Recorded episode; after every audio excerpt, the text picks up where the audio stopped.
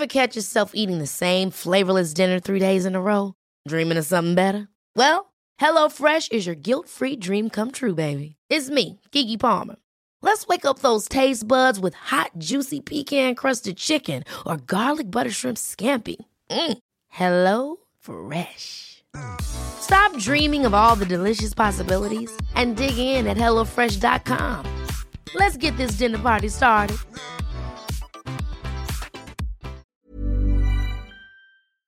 Hormoner är en naturlig och livsnödvändig del av kroppen. Ändå finns det en stor okunskap kring hormoner och vi märker att många inte känner till hur menscykeln eller olika preventivmetoder fungerar. Den här okunskapen kan skapa en rädsla för hormonbehandlingar eller hormonella preventivmetoder och också göra det svårt att veta om och när man ska söka vård för mensrelaterade besvär. Hormoner diskuteras ofta i media, men ibland saknas en vetenskaplig grund för informationen och osanningar och myter sprids och får fäste. Vi på Babys podcast tror att kunskap kring kroppen och dess funktioner bidrar till en stärkt självbild och ett ökat välmående hos kvinnor. Det är ju just därför vi gör den här podden. Kunskap är makt helt enkelt. Därför vill vi tipsa om en hemsida där du kan få den vetenskapligt grundade fakta du behöver och förtjänar. Hormonguiden.se är ett initiativ av Gedeon Richter och är en hemsida framtagen i syfte att öka kvinnors kunskap om hormoner. Som barnmorska och gynekolog gillar vi verkligen den tydliga informationen med bra bilder, strukturerad genomgång av menscykel och preventivmedel. Gör dig själv en tjänst och skaffa dig mer kunskap om din kropp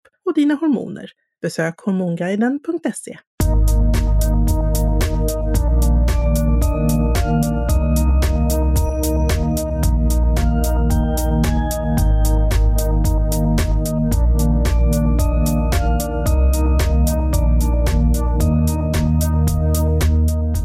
Du lyssnar till Babys podcast i studion med mig Karina Barnmorska. Och Jenny Stolt, läkare. Och Jenny, vi har ju eh, pratat i ett avsnitt om bäckensmärta, symfysiolys eller det vi också kallar foglossning. Och vi sa att vi skulle återkoppla om det. Vi har mm. lite mer att prata om i detta viktiga ämne. Så Katarina Voxnerud, du är ju eh, naprapat och väldigt engagerad i kvinnohälsa. Välkommen till oss. Tack så mycket. Återigen, ska vi säga. Ja.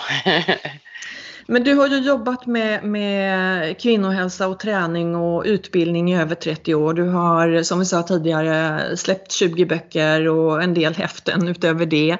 Du har appar som får oss att träna mer och bättre och så vidare. Så att eh, det här blir också ett väldigt bra avsnitt med, med mycket fakta och information till de som har det jobbigt. För det här påverkar ju väldigt många. Vad sa vi i procent förra gången? Hur många drabbas av foglossning? Ja, det är lite olika olika studier, men man har sett det någonstans mellan 20 till 70 procent drabbas av någon form av bäckensmärta under graviditet. Håller du med om de siffrorna, Katarina? Ja, precis. Mm. Men skulle ni säga att det finns någonting som heter generell eller svår bäckensmärta? Kan man gradera det? Ja, det finns ju gradering, så det finns de som säger att, att runt 20% drabbas av det man säger svår bäckensmärta utav de här. Ehm, men sen exakt var gränserna går, där, där vet inte jag om, det kanske du har Jenny, men jag, jag har inga sådana uppgifter på vad man graderar. Man brukar säga just att ju fler ställen man har ont på kring bäckenet, om det är till mm. exempel framme i symfysen och sen bak i de här fogarna, att ju fler punkter som är påverkade desto mera besvär brukar man ju ha och då brukar det bli mer svårt, svårt att hantera. Mm. Mm. mm. Ja, men generellt sett brukar vi nog säga, lite slarvigt kanske, men de som behöver kryckkäppar för att kunna ta sig fram och röra på sig har en svår. Eh, men jag vet inte vad, om du håller med om den definitionen, Katarina? Eh, jo, de har ju verkligen svår. fast sen är det så svårt att vissa har ju jättesvårt fast de, man inte säger så mycket utan eh, man, det är väldigt, väldigt, väldigt påverkan men man tar mm. sig fram ändå på vis och, och tar sig igenom vardagen. Så att mm. det kommer tillbaka till det vi pratade om i förra avsnittet med att smärta är ju så, dels är det väldigt individuellt och eh, dels också hur man upplever det och hur man uttrycker det så det är så knepigt det där. Mm. Mm. Men kan inte du lyfta igen Katarina, för du, du, sa så bra förra gången det här om att smärtan inte är farlig. För det, det är många som behöver höra det. Mm.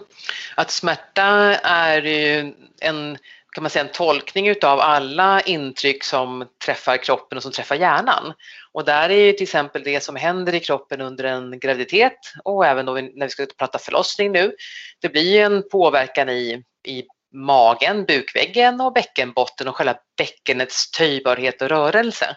Så det blir liksom en strukturell förändring som pågår. Man blir tyngre i kroppen, barnet väger mer, kroppen väger mer, en annan hållning. Så allt det här ger ju att man får mera input till hjärnan och man kan få en, en, en strukturell smärta som faktiskt blir, det, det är saker i, i, i strukturer som, som ger eh, smärta också. Men samtidigt så när allt det här kommer upp till hjärnan så kan det även påverkas av att man kanske sover dåligt eller man är stressad eller eh, det är covid-19 eller någonting som, som är runt omkring. Så att alla olika eh, delar i livet bidrar till helheten. Så visst, ibland kan det vara att man kan hantera sin fysiska, det som har hänt strukturmässigt i kroppen. Det kan man hantera och man har ingen smärta. Men sen så är det som sagt att man börjar sova dåligt eller det är ekonomisk orolighet eller någonting som, som, man blir, eh, som påverkar en eh, i livet i stort. Och då kan det göra att man får en fysisk smärta. Fast ingenting är fysiskt ändrat. Du har inte fått någon skada eller någon struktur behöver ändras alls. Men din upplevelse är att det gör ont fysiskt. Eh, och då kan det vara lätt att man blir rädd och tänker att gud nu är det någonting som har hänt här, vad har jag gjort, har gått sönder? Fast ingenting kanske är förändrat utan det är någonting annat som påverkar. Och just att det här tycker jag att då bör man söka hjälp och, och när man får den här oron, är det någonting som är fel eller, eller som har, är påverkat, då tycker jag att då ska man söka hjälp så man får, eh, kan titta på alla de här olika faktorerna och kan undersökas och sen se mm. vad man kan göra. Att lägga till tycker jag också är viktigt att smärtan kan byta sida och vandra lite grann också. så man inte tror att det är nya bekymmer, att det är någonting mer som har hänt.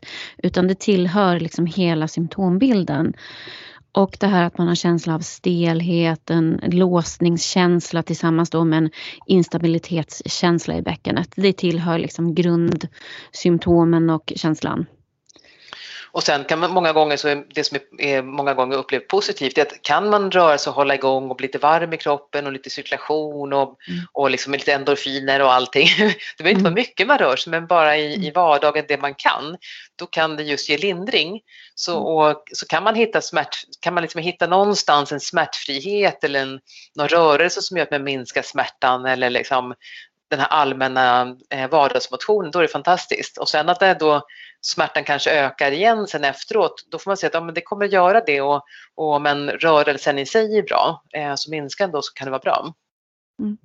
Då är vi ju inne på behandling återigen och jag tänkte om vi summerar lite det vi pratade om förra gången eh, lite snabbt och lägger till behandling. Eh, vad, vad har vi då Katarina? Eh, och det var ju som, som vi sa förra gången där, och Jenny sa att, att först är det många gånger via barnmorskan som man kommer in och sen så barnmorskan bedömer och, och kanske då kontakt, man får en kontakt med läkare och, och, eller man blir remitterad eller föreslagen att gå till någon fysioterapeut, naprapat eller kiropraktor och liknande. Men, och välj då någon med en, en kvinnoinriktning så man mm. vederbörande har kunskapen om det här viktiga området. Jag skulle eh. faktiskt betona i första hand att man inte träffar läkare utan i första hand träffar en, en eh, fysioterapeut eller naprapat i kunskap, med kunskap i området. Ja, mm, ja, för vi jobbar ju mycket med just själva mm. rörelseapparaten mm. just då. Mm. Eh, och sen så, så, finns ju liksom behandling, så man, dels är det ju undersökning som man tittar på, där finns ju vissa tester som många gör och sen tittar man igen då på helheten, att vad är det som kan påverka det här i stort. Eh, och behandlingsmässigt, där får man utgå ifrån, så sagt då med, från person till person, vad är som är, man tror kan påverka det här mest. Men titta både på eh, avspänning i kroppen, andningsmönster, att man hittar liksom en stöd och stabilitet i kroppen själv, kan hitta bäckenbotten, magen, träna lite rumpa, lite rygg, röra sig i vardagen.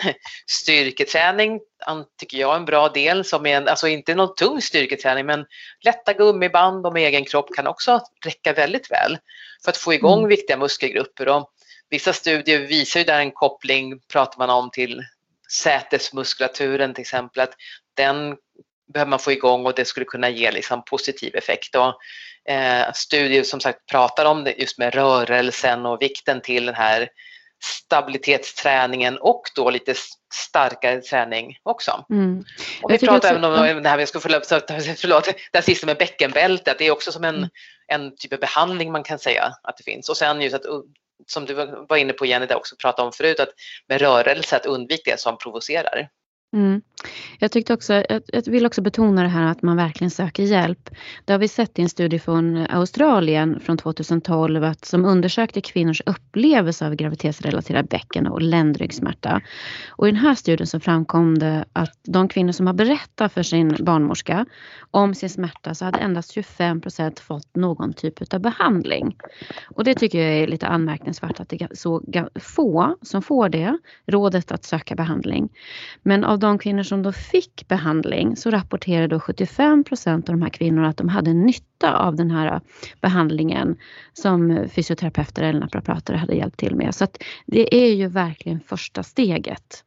Ja, och sen finns då som sagt man kan titta på som strömtensbehandling, mm. akupunktur eh, ger mm. positiva effekter också i vissa studier. Man, massage eh, triggerpunktsbehandling och det handlar ju om att minska den här spänningsnivån och även bara komma ner i, i varv.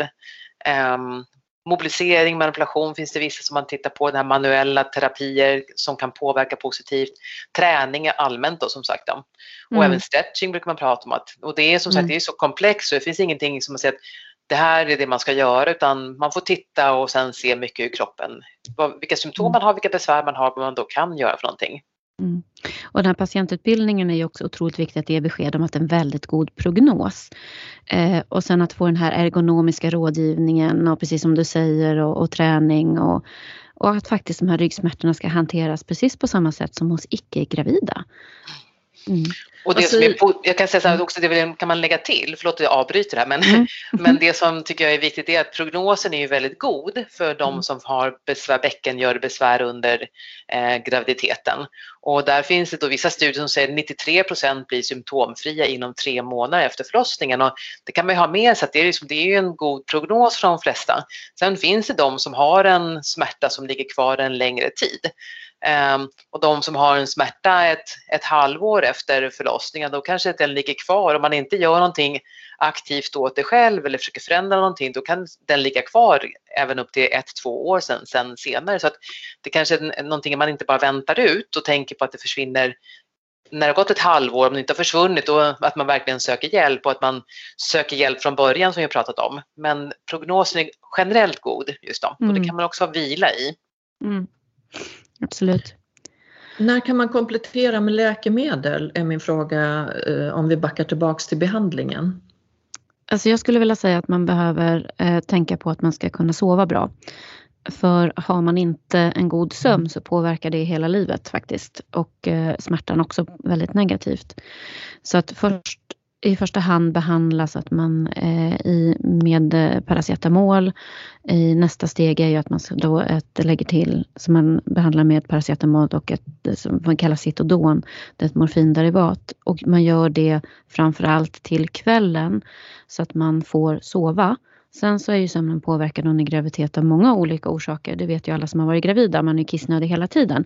Eh, men eh, det, det är grundförutsättningen tycker jag, början, att börja där. Vad säger du Katarina? Mm, superbra. Mm. Och då när man då inför sömnen att man då tar den här klassiskt, tar det lugnt den sista halvtimmen och börjar komma ner i varv och djupandning och avslappningsträning och jag är sån en gammal som tycker det är jätteperfekt med den här tiden när de här spikmattorna fanns. Det är väl ingen som har dem kvar längre. jo, kanske. Det var ju årets julklapp för x antal år sedan och de mm. kanske ligger någonstans på vinden eller någonstans. Men det är ju också så att bara ligga på att få lite ökad cirkulation och mm. blodgenomströmning. Och igen att det är inte att, att säga att, man, att smärtan inte är reell. Eller man har ju, smärtan är reell och smärtan finns där. Och det kanske är mer att man försöker lägga fokus i kroppen på någonting annat också, att, att man får en ökad cirkulation och genomblödning och blodgenomströmning. Det är väldigt positivt. Och då kan man mm. lättare somna in. Och som du säger, sömnen är fantastiskt viktig där. Så att um, försöka underlätta så mycket det går. För förlossningen eh, är ju många jätterädd för då när man har haft så besvärlig graviditet. Eh, och djupandningen har du pratat om och den pratar vi ju även om under födseln som kanske det mest kraftfulla verktyg. Så att, eh, att man börjar med den av olika anledningar eh, långt innan och för att främja den här smärtan också är ju bra. Eh, jag tänker om vi pratar förlossning, så som barnmorska så kan jag ju se att det inte direkt påverkar förlossningen i sig, men det inskränker ju kvinnan väldigt mycket i, i sina rörelser. Man kanske inte kan ha de här förlossningsställningarna och så vidare som man har tänkt sig från början utan att man får anpassa sig efter det man klarar av.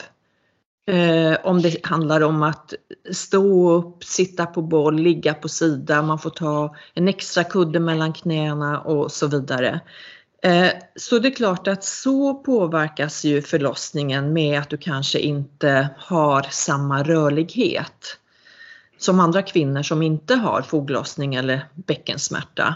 Men vad skulle ni säga annars om förlossningen?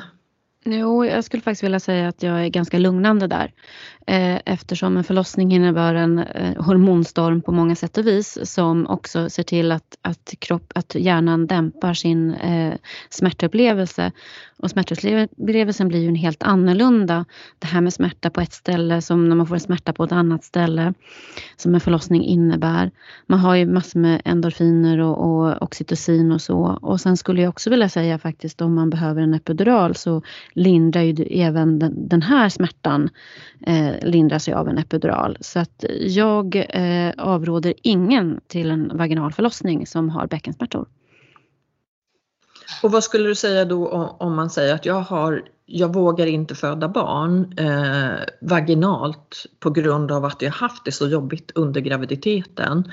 Jag vill ha ett kejsarsnitt. Ja, då ska man ju tänka på att ett kejsarsnitt eh, är ju en ganska stor bukoperation, eller det är en stor bukoperation där man påverkar hela, hela korsetten på vägen in. Eh, det vi kallar för kårmuskulaturen och det är ju en längre återhämtningstid och läkningsfas efter ett kejsarsnitt jämfört med en vaginal förlossning. Så att jag avråder faktiskt ett eh, kejsarsnitt i de här fallen. Eh, sen så kan det hända så att, att vi behöver göra ett akut kejsarsnitt och då ska man inte vara rädd för det heller utan då får man ju ta det som det är helt enkelt. Men det är onödigt att utsätta sig för det när man kanske inte behöver. Så är mitt råd. Vad säger du Katarina? Mm.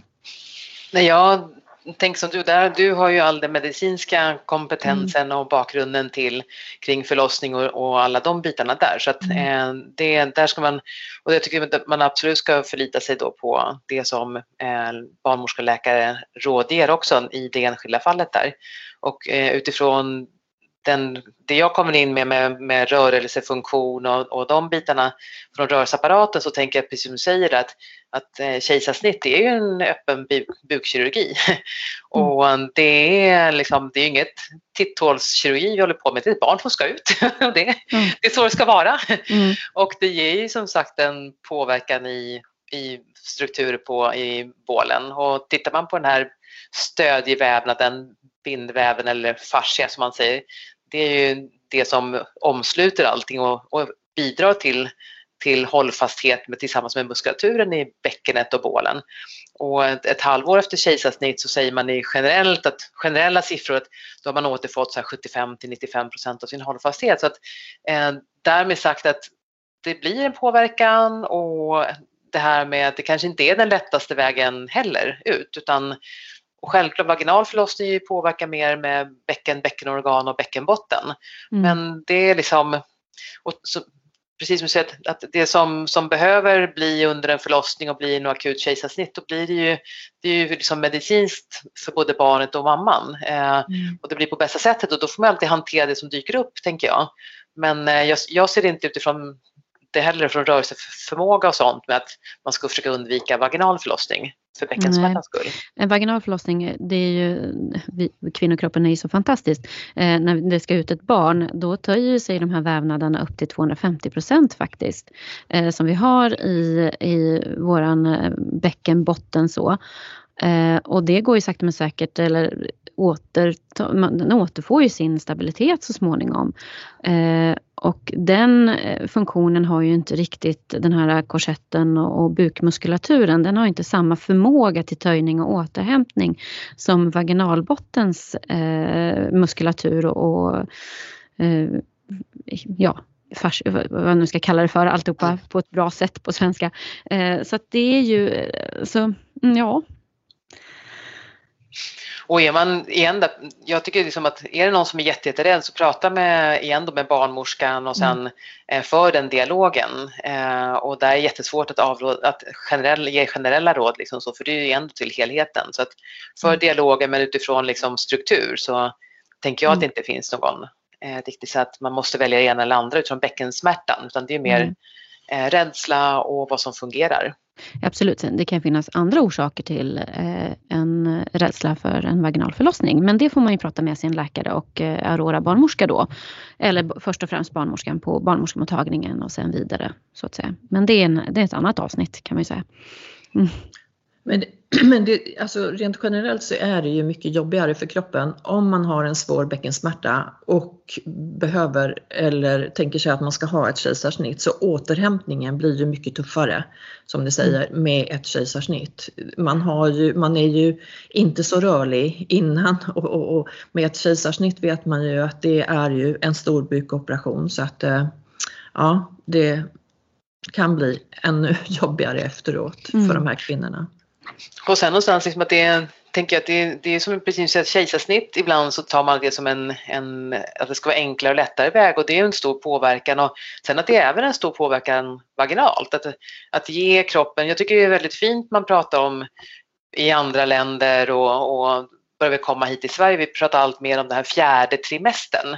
Mm. Eh, och det är ett någonting som jag gillar väldigt mycket och man brukar ju dela in graviditeten i de här tre trimestrarna mm. och sen har man då en fjärde trimester som innefattar de här första tre månaderna efter förlossningen.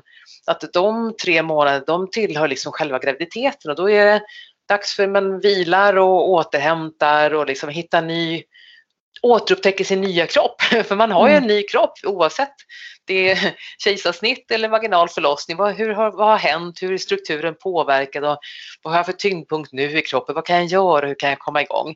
Och den här fjärde trimestern, det är inte man bara ska ligga stilla heller, men man börjar komma igång och hitta stödet i bäckenbotten och hitta stödet i bukväggen och kunna börja röra sig, hitta den här andningen igen. Så att, um, och det tror jag är en viktig del, att man liksom då ger sig lite lugn och ro också i allt det här nya. Framförallt som förstagångsföderska mm. kanske man då, det är så hiskligt mycket nytt.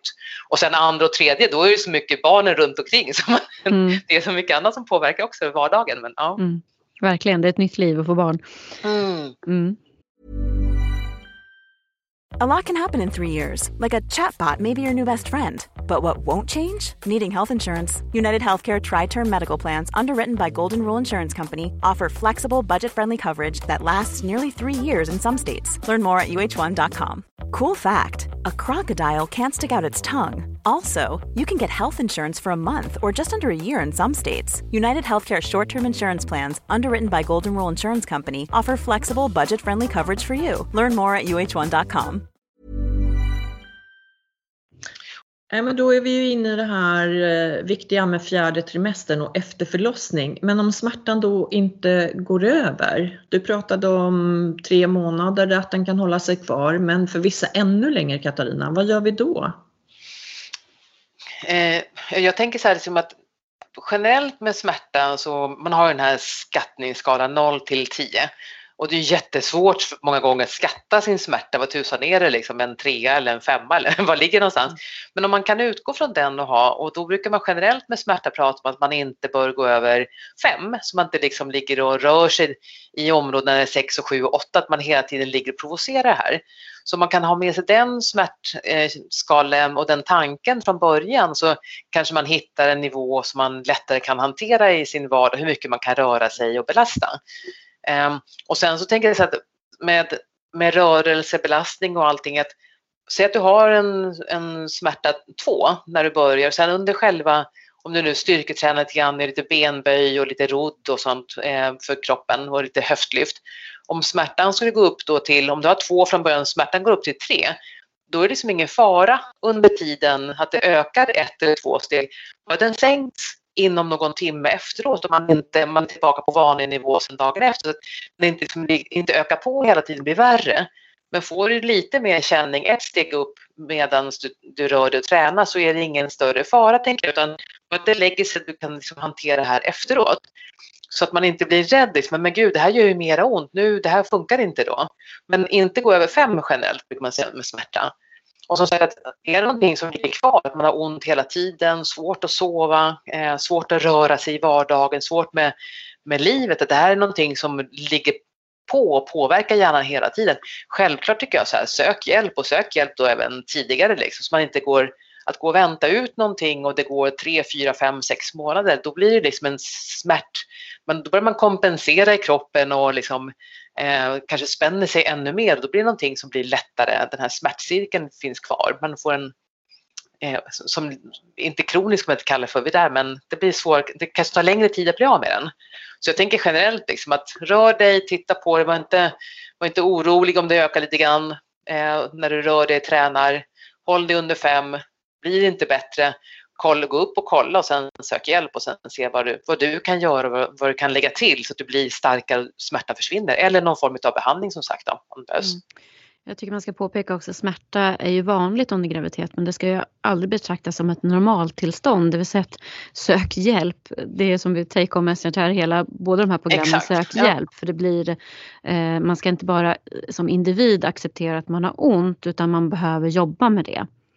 Helt rätt och det är verkligen mm. jättebra att du säger det och, och det mm. vill jag också betona att det ibland låter som man bara säger men det är ingen fara och smärta är mm. ingen, men att det är liksom att man inte, man blir inte rädd för den, det behöver inte vara någonting som är trasigt men sök hjälp och ta reda på vad det är och få hjälp att hantera det här.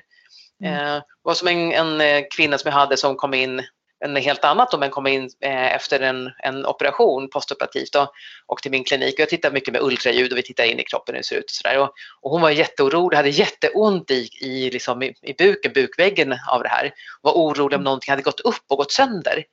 Eh, och det gjorde verkligen ont. Men så tittade vi på ultraljudet, allt var helt helt, ingenting var trasigt, full funktion. Och då när hon går ut därifrån så, så säger hon det, men gud smärtan är nästan borta, nästan inte ont längre. Och jag säger inte att smärta ändå är påhittat men att det är så, det är så komplext och en, mm. en väldig oro för att man inte vet vad det är. Det gör att man kanske får mer smärta. Så att det här sök hjälp och, och, och mm. få en utredning, det kan göra att du liksom lättare kan hantera det och smärtan försvinner därför också. Mm. Så vad sa vi då om, om att bli gravid igen? Eller vad säger ni? Vad ger ni för tips om att ja, det är väl klart våga? Att vill man ha många barn så är det klart att man ska bli gravid. Ja, jag brukar säga livet, livet är ju livet, det är ju fantastiskt. Mm. Så vill man och kan man så liksom eh, Sen kan man alltid lösa det som dyker upp och har man, bara för man haft besvär i första graviditeten så innebär det inte att det behöver bli värre i andra eller någonting sånt utan allt, alla är ju olika. Och då kanske du har bättre då vet du vad det handlar om och, och, du kanske har mera, du läser på lite mer vad du kan göra och håller igång och rör dig eller söker hjälp eller går på vattengymnastik, någonting sånt som man kanske stöttar kroppen ännu mera nästa graviditet som kanske gör att man bättre kan hantera det och att man inte då som sagt behöver få bli sämre eller få mera ont heller. Mm. Och sen har man haft ont, som vi sa då, har man haft besvär i första graviditeten så är det inte ovanligt att man får det i följande graviditeter att det dyker upp där också. Och det kan ju dyka upp tidigare som sagt i graviditeterna, två år sen framåt. Då. Mm. Om man skulle summera bäckensmärta och, eh, eller foglossning och då tänker jag tips eller no saker som man kan förebygga med? Eh, då brukar jag säga så här att man ska undvika smärtprovocerande rörelser och man ska ha en individanpassad träning och råd om träning. Och det får man via då eh, en fysioterapeut eller en naprapat som har kunskap om det här. Och sen ska man avstå ensidig belastning och övningar där ena benet lyfts från underlaget. Till exempel då utfall, utkliv, sidosteg och ta sig in ur en bil och där du pratade om förra avsnittet Katarina sparka på en kartong där. Eh, och undvika separation av benen framåt och bakåt och inte separera dem i sidled eller korsa benen över mittlinjen och sådär. Och sen jobba i den här cirkeln med variationer, omväxlingar, övningar och positioner och där får man ju hjälp eh, via fysioterapeuten då, den som hjälper en med det. Eh, och sen som att den här cirkulatoriska träningen som ökar genomblödningen och minskar den här eh, spänningsrelaterade smärta och sen så jätteviktigt det du pratar om Katarina, hela den här eh, kaskaden om hur man mår, hur man sover och hur man har det. Så du har jätt, säkert jättemycket att fylla i där. Precis, och sen jag tycker det är jättebra, jag instämmer i alla, allt det du säger verkligen där, de råden och, och som sagt att sök hjälp, ta reda på vad det är, eh, rör dig så mycket du kan eh, utifrån mm. dina förutsättningar. Eh, cirkulation och rörelse är ju vanligen bra, undvik som sagt det som provocerar och gör mm. smärtan verkligen värre.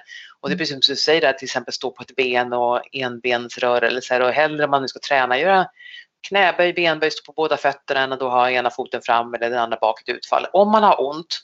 Mm. Eh, och att man inte, men samtidigt man inte då ska börja undvika saker för att utifall att man skulle få ont. Nej, men det är ju så rör det så mycket kan. Ja men precis, det är ju jätte, jätteviktigt. Man ska ju inte eh, eh, liksom begränsa sig innan det har hänt så att säga. För då kan ju den begränsningen i sig, göra att det blir en försämring. Ja. Så det är ju det, är ju det som, ja man ska ju inte skrämmas heller.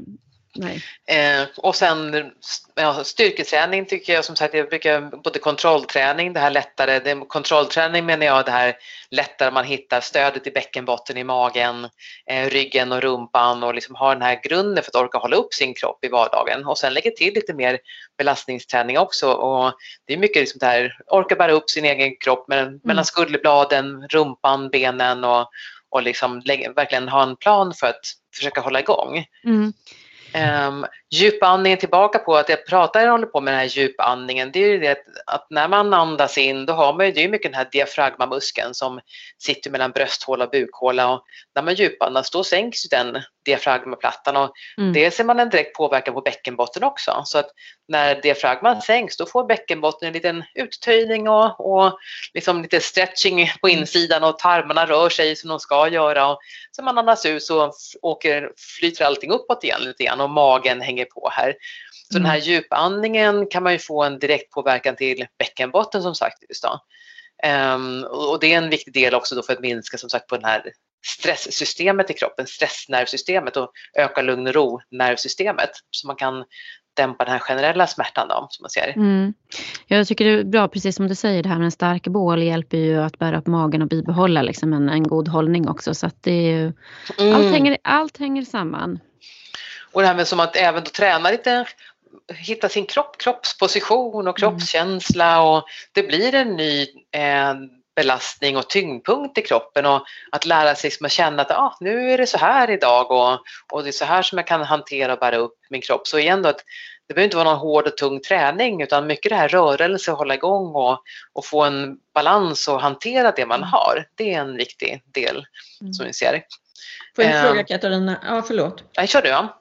Eh, nej, men jag har två, eller två, jag har några frågor. Eh, jag har läst att cykla hellre än att gå. Rätt eller fel? Ja, jag vet inte om det funkar för att cykla bättre än att gå så säger jag ja. Mm.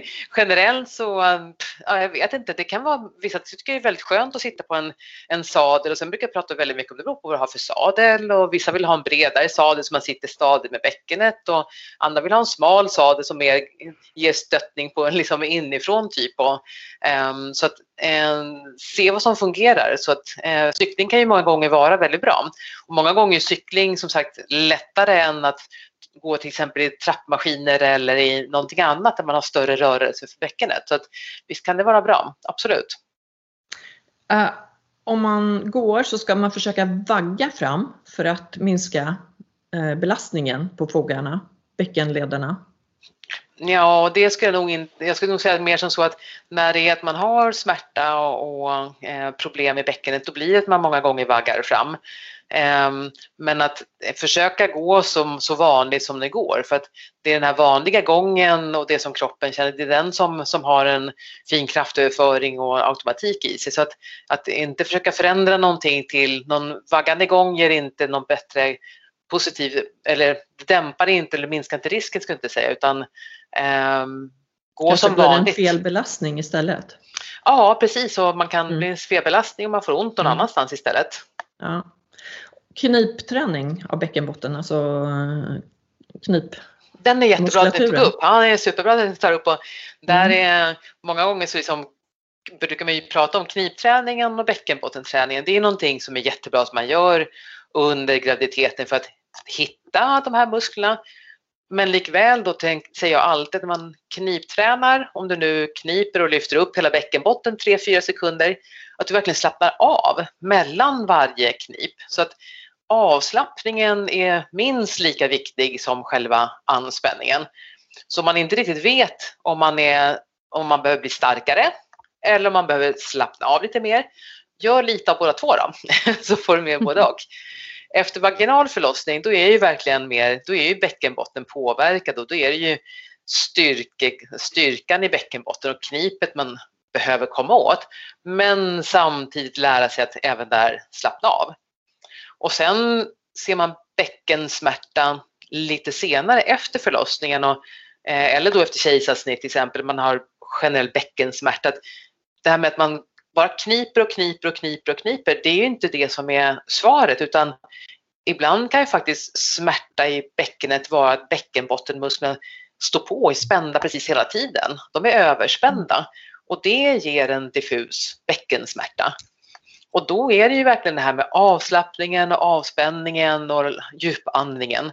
Och här kanske man då behöver någon behandling med muskler, fascia, myofasciellt. Man tittar på det här, hur kan man minska på spänningsgraden eller titta på töjning av bäckenbottenmuskler liksom sånt. Och då är det specialutbildade fysioterapeuter, vi är några specialutbildade naprapater som jobbar med det här med kvinnors hälsa. Så, att, um, så, så bäckenbottenknip, ja, och avspänning alltid tillsammans. De går hand i hand. Och ibland är det avspänningen som är mera viktig än knipet till slut. Men ta reda på vad det är som är felet igen, vad du behöver. Mm. Och att bara knipa så vill jag bara säga så här, 30 procent har man sett och vissa studier visar 45 procent som får instruktion första gången om ett knip. Då gör man helt, man kniper med alla andra muskler man jobbar med alla andra muskler men det är ingenting med bäckenbotten. Så att eh, titta först ett, att du gör rätt och sen jobba både med knipet och med avspänningen tillsammans. Mm. Jätteviktigt. Det här med egen träning, eh, Katarina, då tänkte jag mest på eh, specialinriktad yoga för gravida eller vattenjumpa och så. Vad, vad tycker du om det? Fantastiskt bra.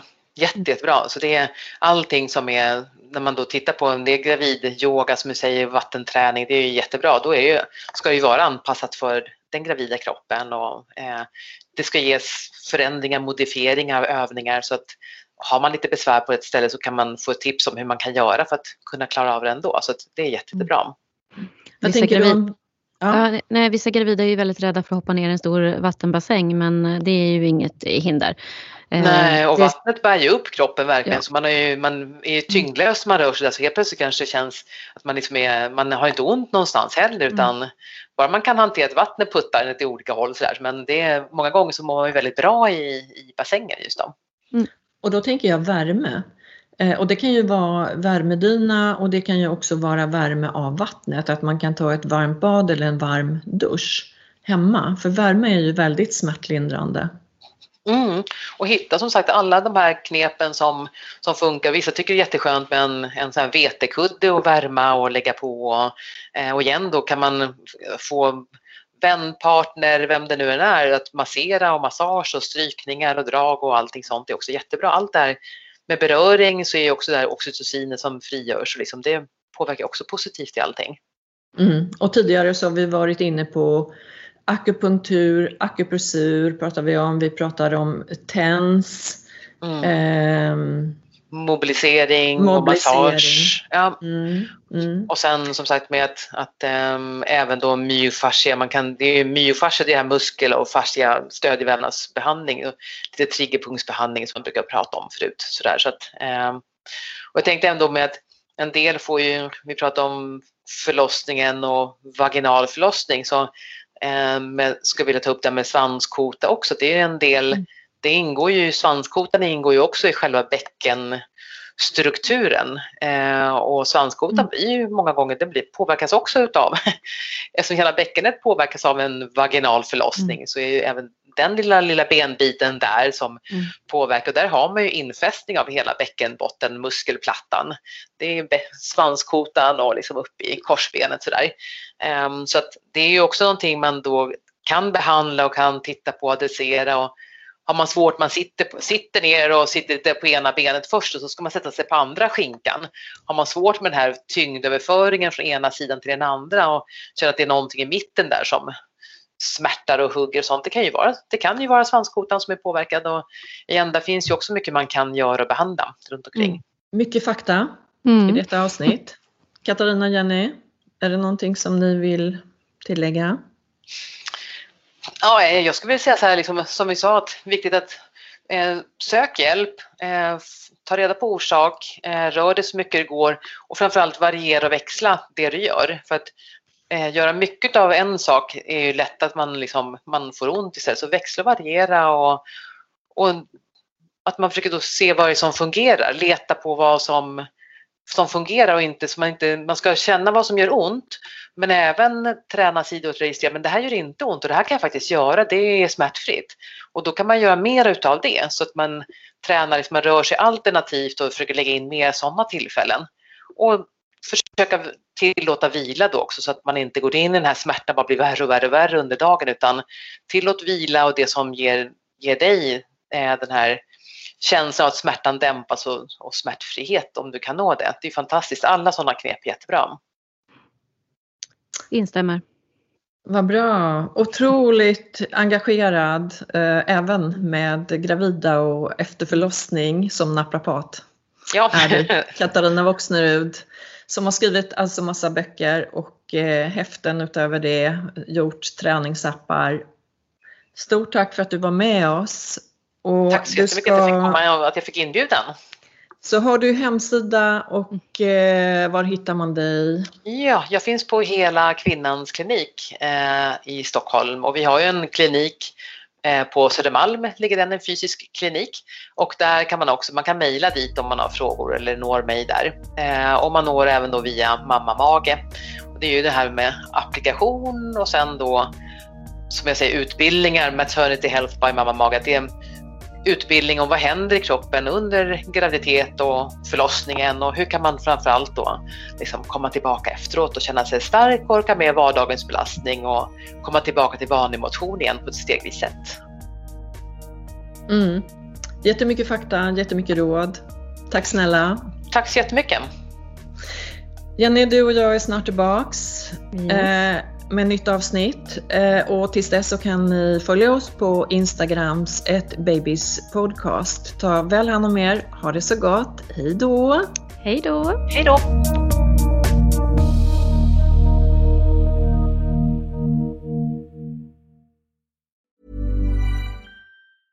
Okay, I have two new obsessions that I need to share with you. Impress No Glue Press On Manis and Impress Press On Falsies Lashes. Trust me, these are getting ready game changers. Both require no glue, so there is no damage to your natural nails and lashes, no mess, and no annoying dry times.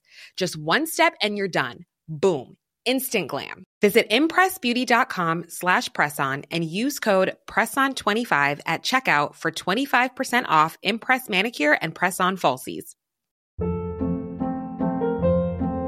Hold up. What was that? Boring. No flavor. That was as bad as those leftovers you ate all week. Kiki Palmer here, and it's time to say hello to something fresh and guilt-free. Hello Fresh. Jazz up dinner with pecan-crusted chicken or garlic butter shrimp scampi. Now that's music to my mouth. Hello Fresh. Let's get this dinner party started. Discover all the delicious possibilities at hellofresh.com.